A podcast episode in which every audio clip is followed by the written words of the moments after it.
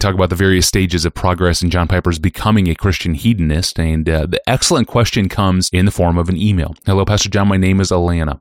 Can you retell the story of your own journey into Christian hedonism? I recall you mentioning C.S. Lewis being a major influence on you through one of his books. But what has been the defining moments for you in this pursuit of the all satisfying joy in Jesus? I've got 10 steps in the story, and I'll try to say them quickly. Number one, my father was the happiest man I've ever known. I grew up in that home. No doubt it had an impact. Number two, my father and my mother constantly cited 1 Corinthians 10:31 whether you eat or drink or whatever you do do all to the glory of God. So I knew I've got happy parents and they're telling me constantly to pursue the glory of God. Number 3. No one made the connection for me between my joy and God's glory in any biblical or theological way that I can remember. They just kind of dangled. Number 4 unresolved tension all through college between I want to be happy. And I could no more desire the want to be happy than I could stop myself from getting hungry. I think God put the desire for happiness in the human soul as a good thing rooted in our very human nature. So there it was. I couldn't do anything about it. And I had in the Bible and in my parents' memory, God demands that he be glorified. And those two things were in constant, unresolved tension. Maybe I'm just weird, but they were. How does my passion to be happy and God's passion to be glorified fit together? Hmm. Number five, the fall of 1968, so I'm first year in seminary, uh, 22 years old, fall of 1968, a process of discovery was opened that lasted several years in which C.S. Lewis, Daniel Fuller, and uh, Jonathan Edwards conspired to make me a Christian hedonist. Number six, it was the first step of that process. Actually, the first step was seeing the pointer to this in Daniel Fuller's syllabus on the on uh, hermeneutics. But here's here's the actual encounter. So the weight of glory Vroman's bookstore, Colorado Avenue, one afternoon, fall of 1968, opened up, and here's the page I read. The New Testament has lots to say about self denial, but not about self denial as an end in itself. We are told to deny ourselves and take up our crosses in order that we may follow Christ.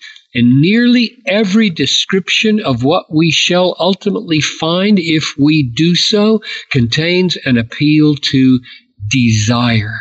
I was starting to get pins and needles running up and down my spine when I read that. Hmm. And here comes, here's what's next. If there lurks in most modern minds the notion that to desire our own good and earnestly to hope for the enjoyment of it is a bad thing. Now, that was me. That was me. I had this lurking sense. That's not a good thing. That's why they didn't fit together. He says, I submit this notion has crept in from Kant, Immanuel Kant, the philosopher, and the Stoics, and is no part of the Christian faith. Whoa, you're kidding me. Indeed, he goes on, if we consider the unblushing promises of reward and the staggering nature of the rewards promised in the Gospels, it would seem that our Lord finds our desires not too strong, but too weak. Mm. I had never heard anybody say that in my life. Your problem, Piper, is you don't have strong enough desires. I had never heard anybody say that. He goes on, we are half hearted creatures, fooling about with drink and sex and ambition when infinite joy is offered us, like an ignorant child who wants to go on making mud pies in the slum because he cannot imagine what is meant by the holiday, by the offer of a holiday at the sea. Last sentence we are far too easily pleased. And that was the title of an entire section in Daniel Fuller's hermeneutic syllabus. We are far too easily pleased. And it was a, it was a diagnosis of my soul that I had never heard before. Step number seven, Reflections on the Psalms, C.S. Lewis, page 93, helped me put the final touch on vertical Christian hedonism, and it went like this.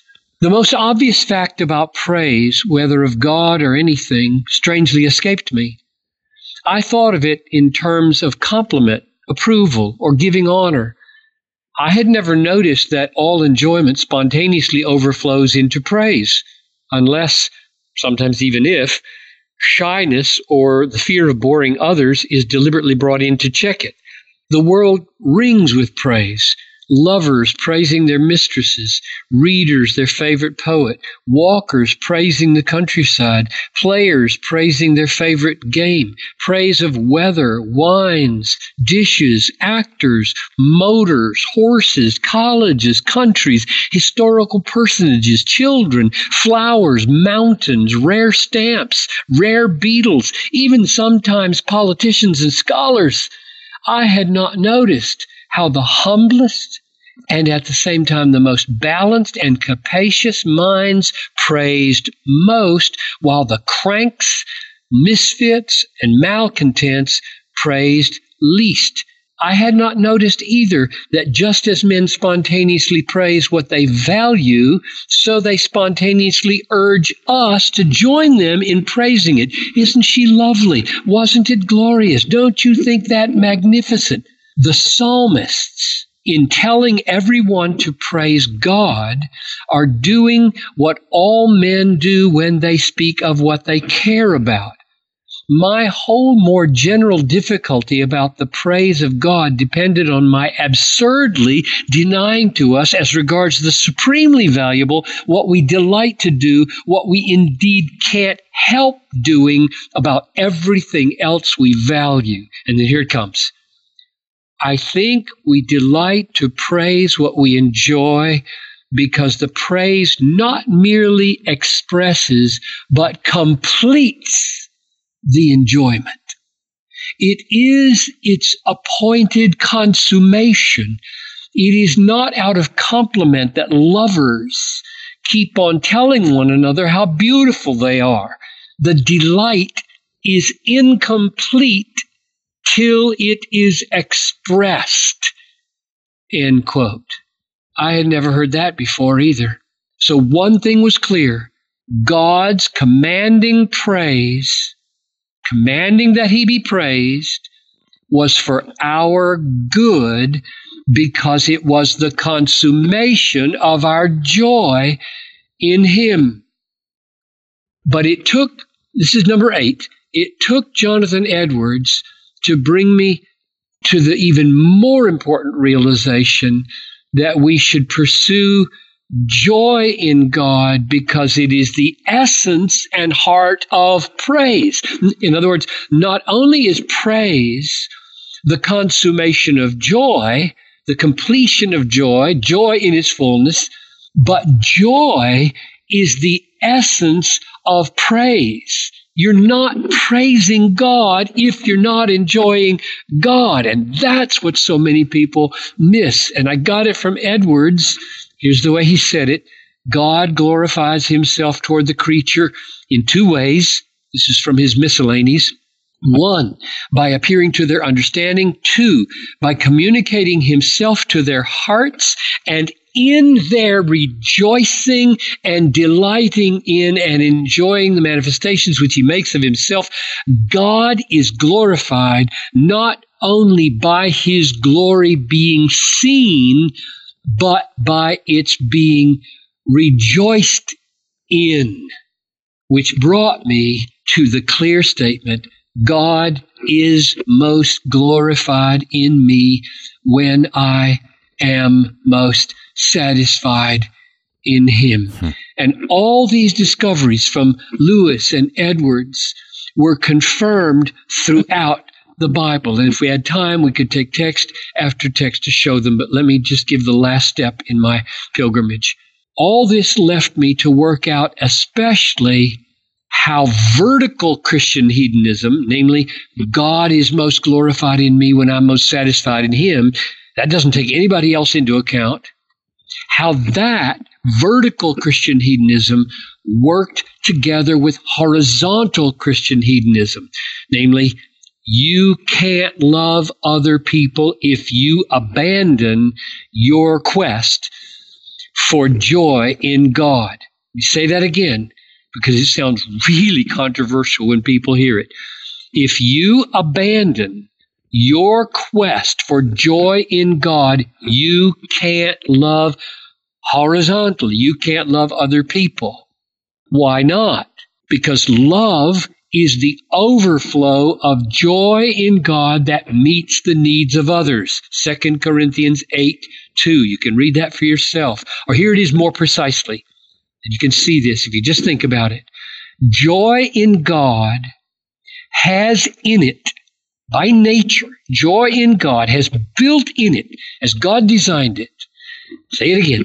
Joy in God has in it an expansive impulse to increase itself by drawing others into our experience of it, even if it costs us our lives. And so the rest of my life has been spent working out all the relations and all the applications of those discoveries. Amen. Uh, a lifetime of discoveries to come. An incredible story, Pastor John. Thank you for sharing it here. That great quote from Lewis that that we delight to praise what we enjoy. Uh, that also emerged in this podcast back in episode number 719 on the question of how do I praise others but avoid flattery. That episode was really interesting too. Uh, but how can I find an episode from 2015, Tony, you ask? Easy. Go to our online home and uh, check out the search bar and just type in 719, 719. Go to desiringgod.org forward slash ask Pastor John. Well, for married couples with kids, so much of our time is spent together in the home, and it's one of the places where we most commonly wrong one another. Uh, we need to learn when to stop and to repent to one another in the busy home. It's a great question on this theme coming up from a mom that's on Monday when we return. I'm your host, Tony Reinke. Have a great weekend. We'll see you back here on Monday.